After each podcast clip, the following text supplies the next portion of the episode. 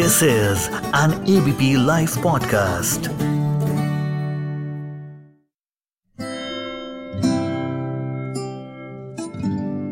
एक बात बताओ वॉकमैन वाले कैसेट्स में कभी गाने डलवाने के लिए शॉप पर गए हो अगर नहीं गए हो तो कोई बात नहीं, बस आज मैं उन्हीं वॉकमैन और रेडियो वाले दिनों को याद करूँगा, जब लीड हमारे कानों के झुमकों की तरह रात में लग जाया करती थी हेलो दोस्तों, मैं हूँ अर्षद और आप सुन रहे हैं reverse gear season two only on ABP podcast दोस्तों 90s में वॉकमैन और रेडियो हमारी ज़िंदगी का अलग चरस हुआ करता था। कानों में लीड और जेब में पड़ा हुआ वॉकमैन हमें प्रधानमंत्री होने वाली फीलिंग देता था। चलो रेडियो में तो सिर्फ़ ऑन करके छोड़ देना होता है, लेकिन वॉकमैन था, उन साहब को ज़रूरत पड़ती थी एक कैसेट की। वो रेक्टेंगल कैसेट जिसके बीच में दो होल थे। और अंदर रील लगती थी।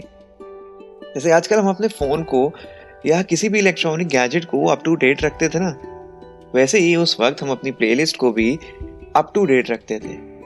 आजकल की तरह कोई म्यूज़िक ऐप नहीं था जिसपे आप जैसा गाना सुनो, उसी के अकॉर्डिंग आपकी पसंद का गाना आने लगे। ऐसे कैसेट्स में नहीं होता था। हमें अपने मनपसंद गानों की एक लिस्ट बनानी पड़ती थी। हैंडमेड लिस्ट उनको एक दुकान वाले के पास लेकर जाना पड़ता था।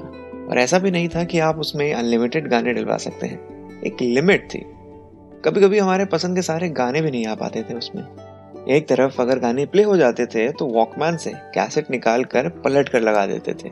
और अगर कैसेट प्रॉब्लम करती थी तो हम कैसेट में बने होल में पेंसिल से रील एडजस्ट कर देते थे।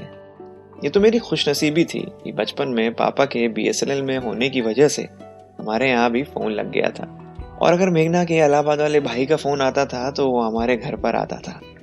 गुड्डू चाचा का भाई, जो दूर कहीं पढ़ाई के लिए गया था, उसको भी शहर की खबर गुड्डू चाचा हमारे घर पे लगे फ़ोन पर ही दिया करते थे। पीयूसीओ का भी चलन हो चुका था।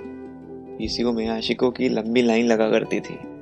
इन्हीं पीसीओ पर किसी की लव स्टोरी शुरू होती थी तो किसी की खत्म हो जाती थी। पर्ची पर लोग नंबर लिख कर लाते थे। पीसीओ में रिसीवर कान में लगाकर डायल पैड पे मोटे मोटे काले बटन्स पर डायल करते थे। पीसीओ से बात करना भी सबके बस की बात नहीं थी। अगर हम दोस्तों को कोई प्लान बनाना होता था तो ग्रुप व्हाट्सएप पे नहीं, चाय की टपरियों पर बनाया करते थे। दोस्त मिलते थे तो इंस्टा स्टोरीज नहीं मेमोरीज बनती थी। एंटरटेनमेंट का एक और ज़रिया रेडियो भी हुआ करता था। उस वक्त पर जो रेडियो पर आते थे, उन्हें रेडियो प्रेजेंटर कहते थे, जिन्हें आज हम रेडियो जॉकी भी कहते हैं।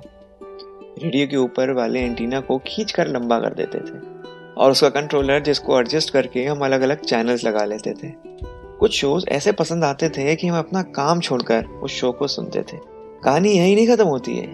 लास्ट में दिए गए नंबर पर कॉल करके अपने पसंदीदा गाना भी बजवा सकते थे। तो भैया, हम सब फ़ोन लगाते थे और जिस दिन फ़ोन लग गया, उस दिन तो मोहल्ले में डिंडोरा पीट पीट कर बताते थे। एंटरटेनमेंट के लिए ज़रिए कम होते थे, लेकिन दोस्त ज़्यादा थे। और तब जब किसी भी दोस्त के पास घड़ी नहीं थी, लेकिन टाइम बहुत था। और आज जब घड़ियाँ हैं तो टाइम ही नहीं है। तो आप भी कभी पीसीओ की लाइन में लगे ज़रूर होंगे, या वॉकमैन वाला फेवरेट सॉन्ग या रेडियो का शो जो आप सुनते हो, हमसे शेयर करिए। क्या पता अगला एपिसोड आपके ऊपर बन जाए। मोहम्मद अरशद ज़ीरो नाइन के नाम से आप मुझे इंस्टाग्राम पर ढूंढ सकते हैं। मिलता हूँ अगले हफ़्ते एक और नोस्टालजिक एपिसोड के साथ। Thank you